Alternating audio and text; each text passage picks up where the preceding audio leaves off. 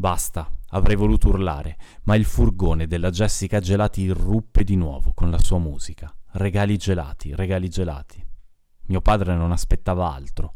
Si avviò verso il soggiorno a passo di danza. Viveva in un mondo di invisibili spettatori. Per questo era impossibile volergli male. Da ragazzo era divertente. Lo disse restando ferma, quasi impietrita, dentro un abito azzurro che mostrava il collo lungo. Adesso è diventato tragico. Gli occhi di Elisa Fortuna in veleno erano però giacinti che si aprivano alla luce. Quella luce per un breve tempo era stato mio padre, ma adesso era Enrico. Quei giacinti avevano visto le persone del mio paese ammalarsi, guarire e a volte morire. Avevano accudito e accolto il loro dolore. C'era un mondo che mia madre si portava addosso come una seconda pelle e ci aveva fatto il callo. Elisa Fortuna si era indurita per stampo e disciplina. Il callo è un ispessimento della pelle, un tentativo di difesa delle cellule da quella pressione che in medicina viene definita insulto meccanico. Eravamo in tanti a essere insulti meccanici attorno a mia madre. Stai con lei? chiese. Non ho capito. E invece avevo capito. Avete una storia tu e Claudia? Le pesava pronunciare il nome della figlia del suo amante. No, risposi abbassando la testa, ma tenendola con la coda dell'occhio sulla sua faccia. Però vorrei, aggiunsi. Lo immaginavo. Le voglio bene più che a me stesso. Sul suo viso lessi l'espressione lucida e serena del sollievo. Noi siamo i tascabili e il libro che ci mettiamo in tasca oggi è Spatriati di Mario Desiati.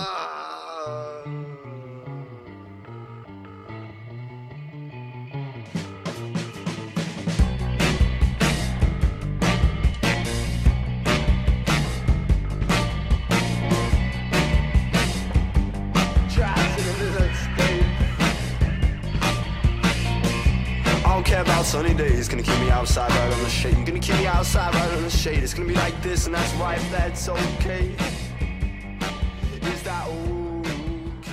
Buonasera amici ascoltatori dei tascabili che ci sentite in diretta sulle onde web di Samba Radio oppure buongiorno, buon pomeriggio a chi ci sente in podcast e lo fa nel momento preferito della sua giornata. Io sono Simone Casciano, questi sono i tascabili e come sempre qui con me c'è Cecilia Passarella. Ciao Ceci. Ciao Simone, è un piacere ritornare ai microfoni con te finalmente per parlare ancora un po' dei libri che ci piacciono, che non ci piacciono, ma il giudizio lo riserviamo alla fine. Però intanto passiamo subito a parlare di che cosa sono, che Calma, cos'è calma, Spatriati. calma. Cecilia, prima di entrare dentro Spatriati, noi abbiamo una fanbase enorme che non sente non ha notizie di noi ormai da più di un anno e si chiedono dove siamo finiti, quindi è giusto rispondere alle tante lettere dei fans che sono arrivate qui in redazione a chiederci che fine avevamo fatto e spiegarvi anche i motivi di questa nostra assenza velocemente. Quindi... Allora, a parte che forse qualcuno poteva anche non essersene reso conto e adesso No, hai certo, spoilerato questa cosa, 365 queste nostre giorni, mancanze. Vabbè, è andata così. È È andata, andata così. così. No, è andata che l'anno scorso io sono dovuto andare a lavorare a Bolzano e questo mi prendeva molta Tempo. parte delle mie giornate perché significava svegliarsi molto presto la mattina e vista poi la natura del mio lavoro giornalistico anche tornare molto tardi la sera ed era diventato praticamente impossibile fare tascabili per me quindi abbiamo dovuto mettere in pausa il podcast nel frattempo sono tornato a Trento perché ora lavoro a Il T nuovo giornale trentino dategli una chance per favore leggetelo come vi piace di più marchette digitale di No, facciamo così famo famo famo e, e niente quindi adesso sono tornato a Trento e sto bene tutto bene. Tu Ceci come stai? Cosa hai fatto questa Io sempre le solite cose, l'autoreferenzialità in radio non mi è mai piaciuta, quindi vi lascio con questo alone di mistero, eh, ma invece, tornando un po' al centro del nostro libro, tu, co- tu come barra dove ti metti, Simo, per citare un Ah. termine molto, mm, molto caro a Spatriati, a Mario Desiati, perché eh, comunque ricorda un po'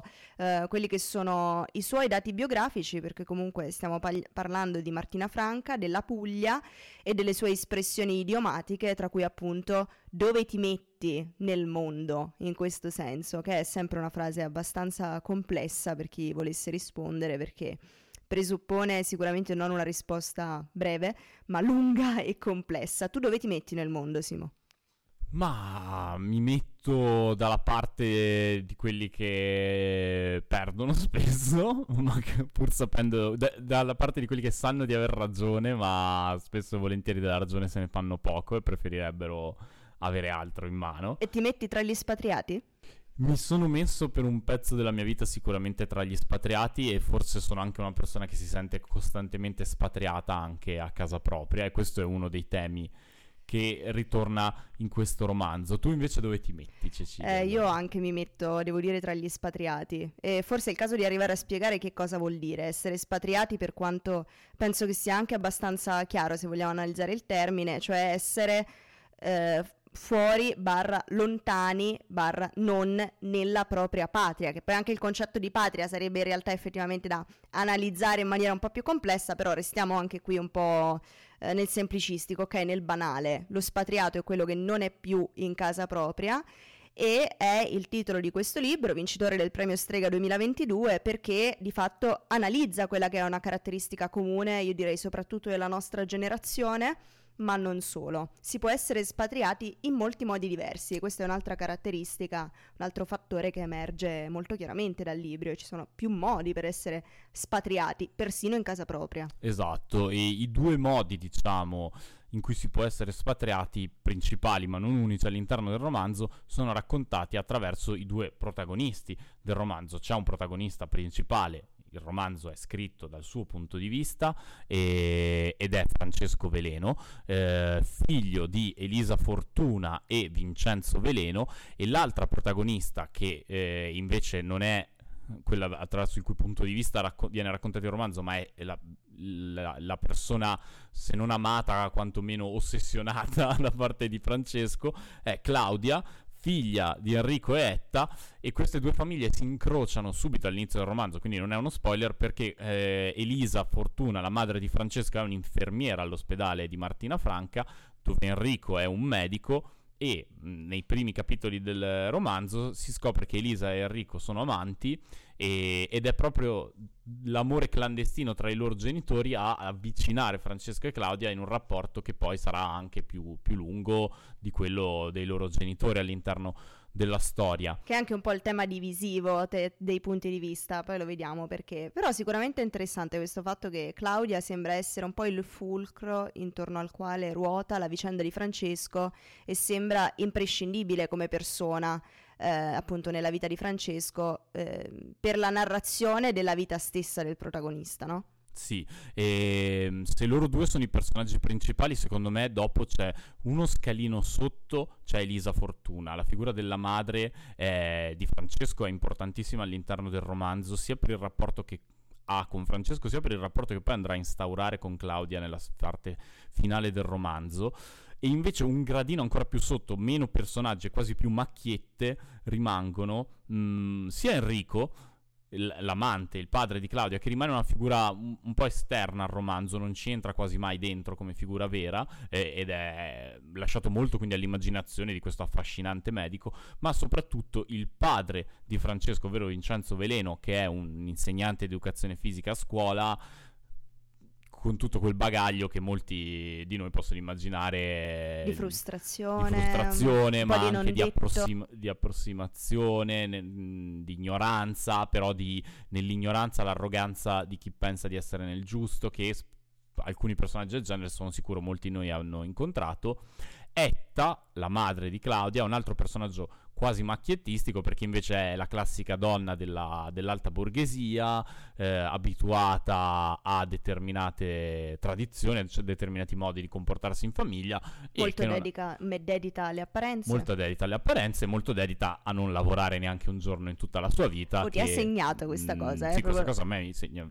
Ricordo che la nostra è una repubblica fondata sul, sul, sul lavoro, lavoro, e non sulla rendita o il privilegio di nascita. E ecco. Sarebbe il caso che se lo ricordassero anche altri. E e che quel lavoro poi tutti ci paghiamo anche le tasse. Vabbè, frecce che sembrano più degli arpioni, no, però va bene. Sta pure... Stanno... vabbè, lasciamo perdere un momento a parlare della manovra del bilancio. Lasciamo perdere.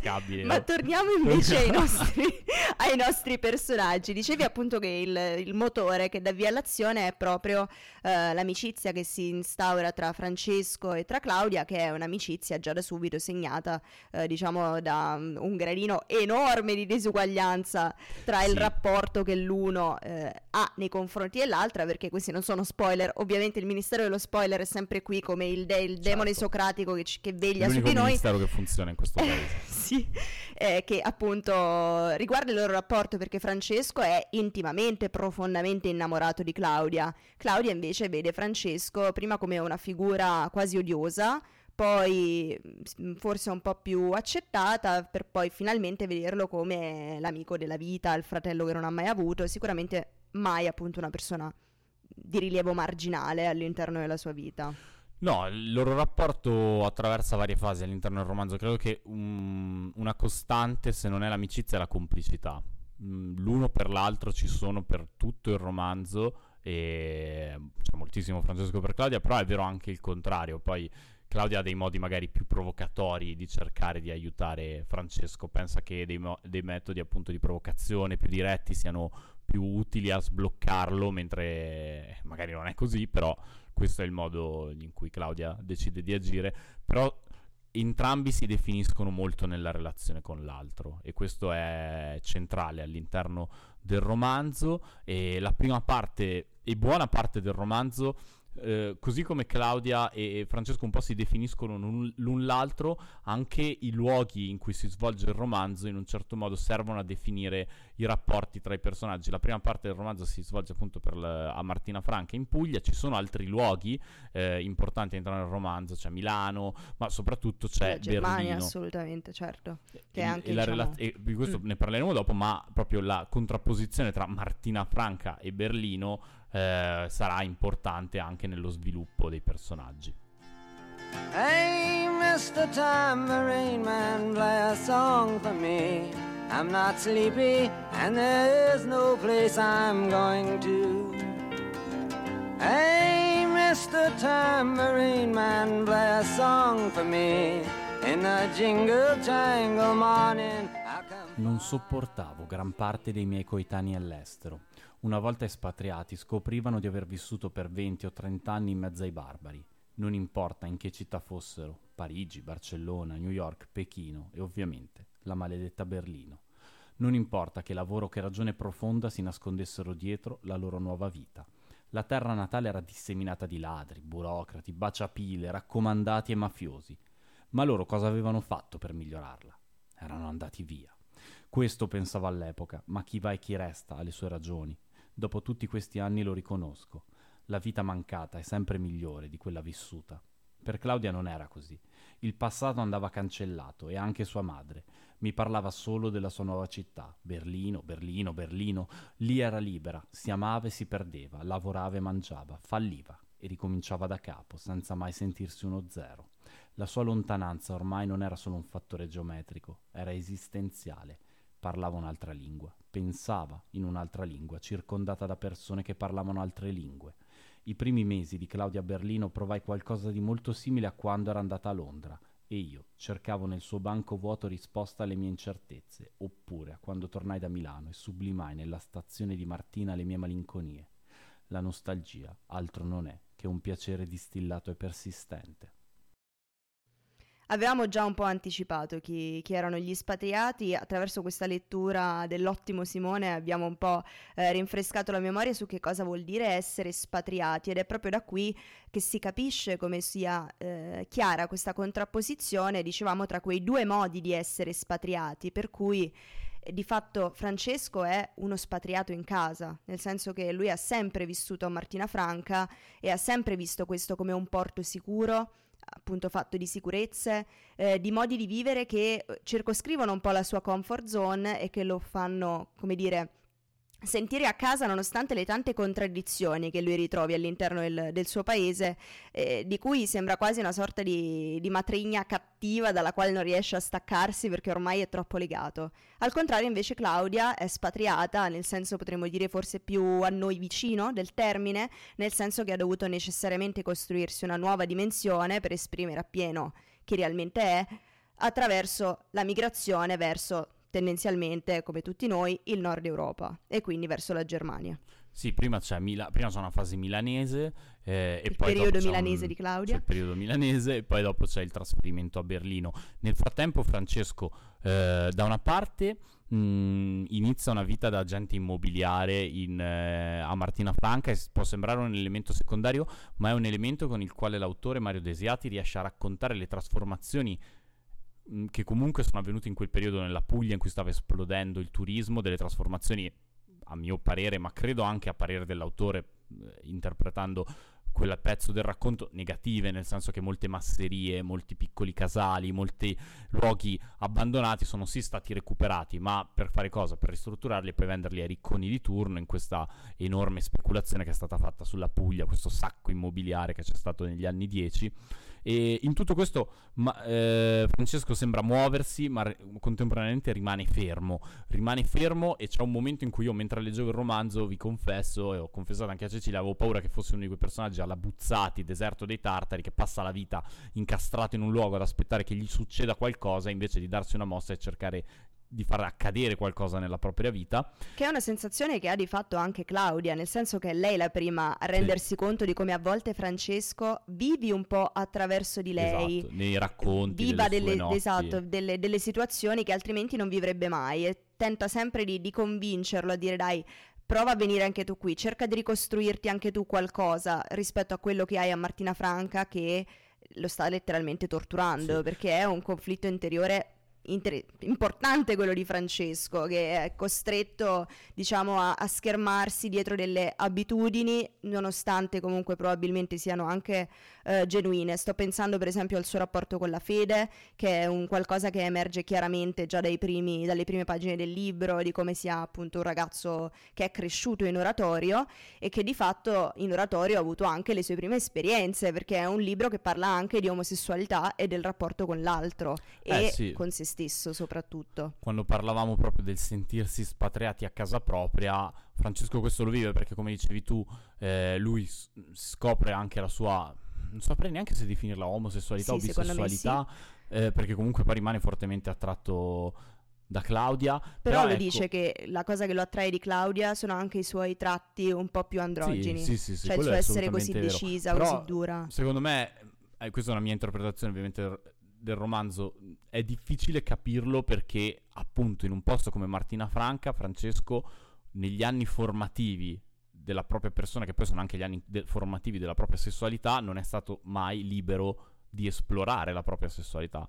Per via del giudizio fare. ovviamente della Certo, gente, per questo è un sempre stato frenato. è essere gay a, a Berlino, Milano, a Milano, esatto. a Bologna, un conto è essere gay a Martina Franca. Degli anni, fine anni 80, inizio anni 90 Sì, comunque. ma pure, ma pure adesso, ma pure adesso anche a... a- cioè, c'è una differenza anche banalmente tra Trento e Bologna, per quanto vogliamo credere che, che non sia. Però più è grande la città, più è, è sicuramente semplice. C'è questo tema, c'è questo tema, e, però a un certo punto c'è una svolta. A un certo punto Francesco effettivamente eh, no- non ne può più di Martina Franca, non ne può più di suo padre, con il quale tra l'altro continua ad avere un rapporto molto conflittuale, perché poi figuriamoci, e per quanto Francesco abbia negato questa sua natura di sé, il- certe voci in paese hanno iniziato a girare, nonostante lui abbia anche avuto delle amanti donne negli anni, certe voci hanno iniziato a girare, queste voci sono arrivate al padre, ci sono tutta una serie di questioni, quindi lui decide essere, di, di passare da spatriato in casa sua a spatriato vero e proprio e raggiunge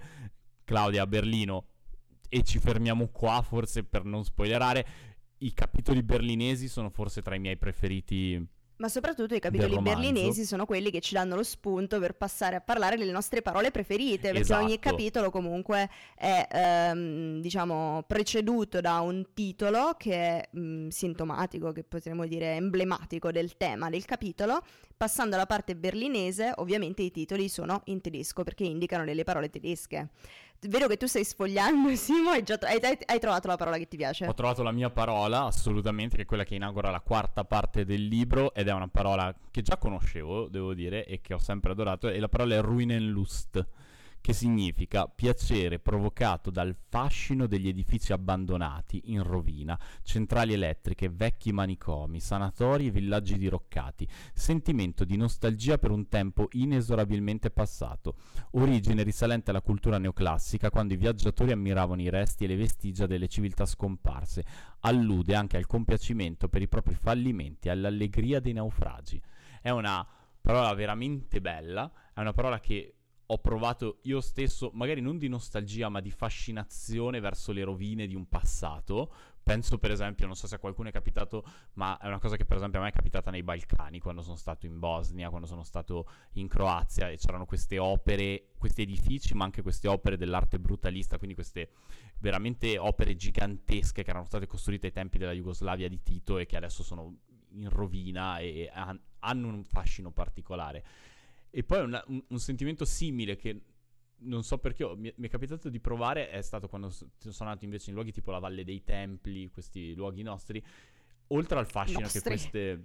sì, no, vabbè, della nostra cultura. oltre al fascino che, che, questi, eh, che, queste opere, che non sono neanche più in rovina, diciamo, mi, mi generano, mi ha sempre affascinato leggere poi nei libri di storia e scoprire che quei luoghi venivano visitati con quotidianità quasi semplice da pastori, contadini nei secoli passati ed è una cosa che mi ha sempre affascinato è una cosa a cui penso ogni tanto quando vado in quei posti. Adesso un po' che non ci vado, ci devo tornare in Sicilia. Ti è tornata la nostalgia? Sì, sì, sì, sono spatriato dalla Sicilia comunque di natura. Sì, vabbè, finto spatriato dalla Sicilia, dai, mettiamola così. Col cuore. Sì. Col e cuore. qual è invece la tua parola, visto che io ti ho, ho preso Ruin and Lust, che era la più bella di tutto il romanzo? No, la, quella che mi è piaciuta di più è Torschluss Panic, che ho anche detto bene finalmente, l'ho provata 40 volte prima di dirla decentemente, che eh, di fatto... Scopritore di tedesco. Scopritore di tedesco, che di fatto significa sta a indicare quella paura di non raggiungere un obiettivo per ragioni anagrafiche o per ragioni di figlio o per in generale qualsiasi tipo di ragione ti possa portare a un certo punto nella vita a pensare che per motivi contingenti non sarai mai in grado effettivamente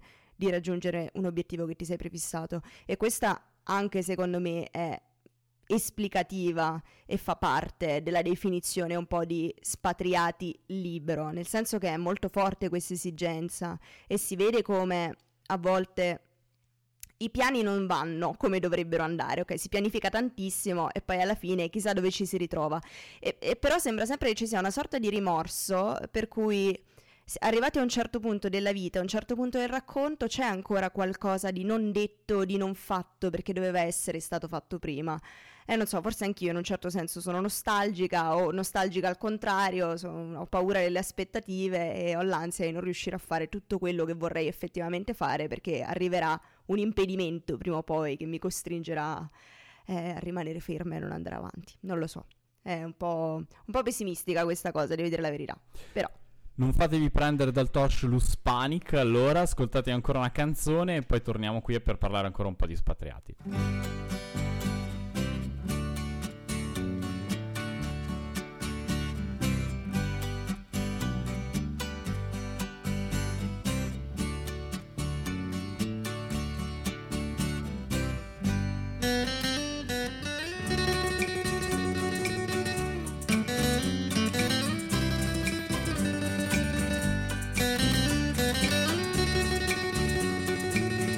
Abbiamo parlato tanto dei temi, abbiamo parlato tanto dei personaggi di questo romanzo, forse non abbiamo parlato molto dello stile della scrittura di questo romanzo e vale la pena secondo me di spenderci due parole. Abbiamo detto che è raccontato dal punto di vista di Francesco e ehm, una cosa bella, almeno che a me è piaciuta e che ho trovato in questo romanzo, è una scrittura, quella di Mario Desiati, molto descrittiva, però senza bisogno di eh, usare troppe parole ma con la capacità di usare le parole giuste per darti le giuste suggestioni. È un libro che riesce a trasmetterti anche la luce particolare, per esempio, del, della Puglia, del nostro sud, i sapori, gli odori particolari, ma è capacissimo di fare la stessa cosa anche per raccontarti invece i colori diversi di Berlino, i, i sapori, i, il freddo nelle ossa, te lo riesci a sentire in alcuni momenti del libro e, e questa capacità di Mario Desiati secondo me spicca molto all'interno del libro. Devo dire che anche a me sono piaciute molto le descrizioni, soprattutto quelle relative alla vegetazione di, Mm. di Martina Franca. Sì, sì, Ci sì, sono delle immagini, ma poi mm, un, un lessico mm, così, mm,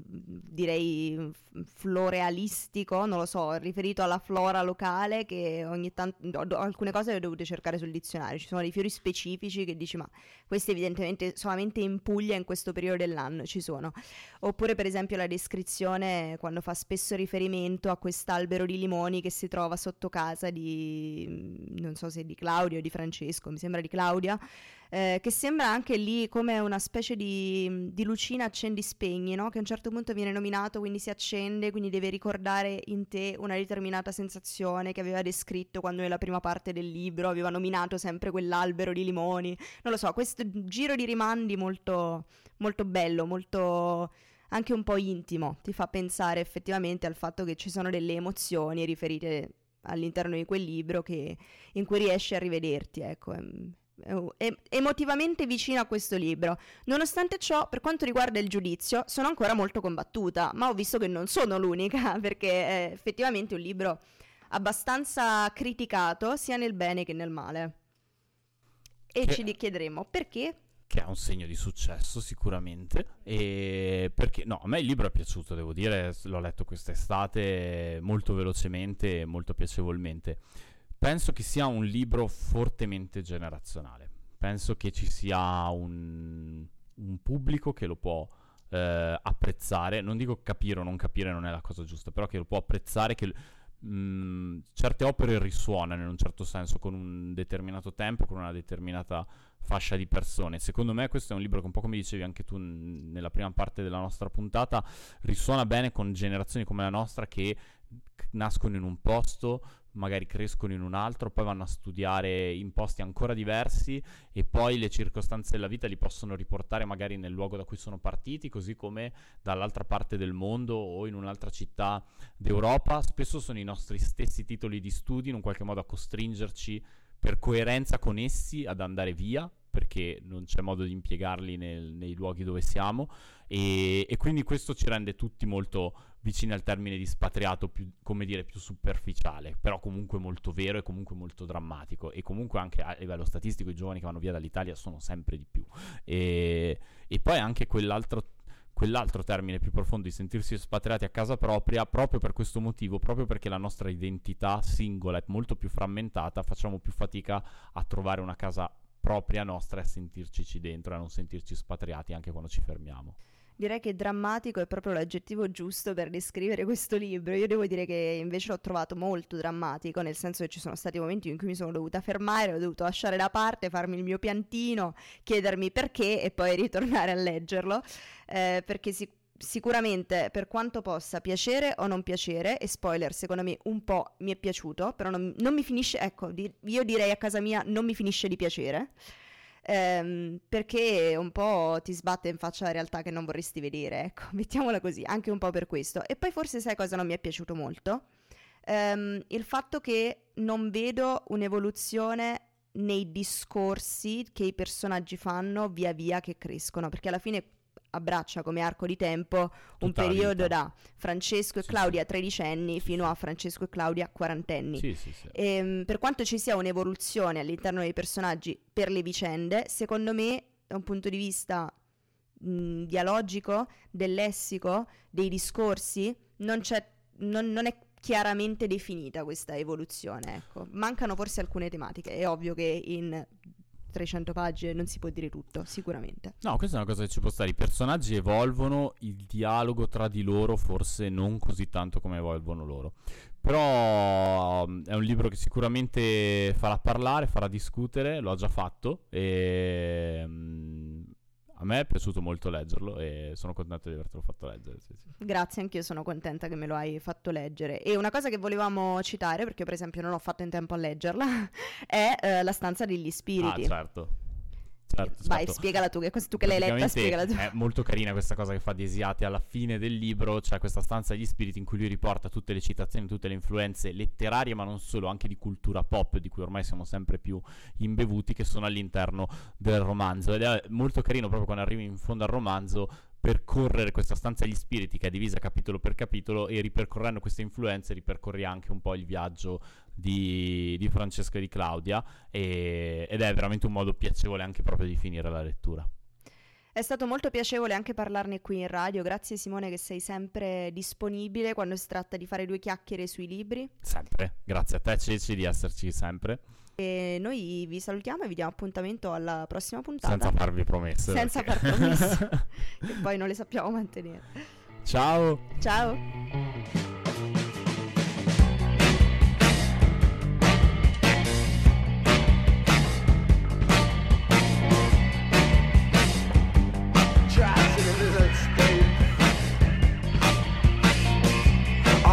sunny day. is gonna keep me outside right on the shade. You're gonna keep me outside right on the shade. It's gonna be like this, and that's why, if that's okay.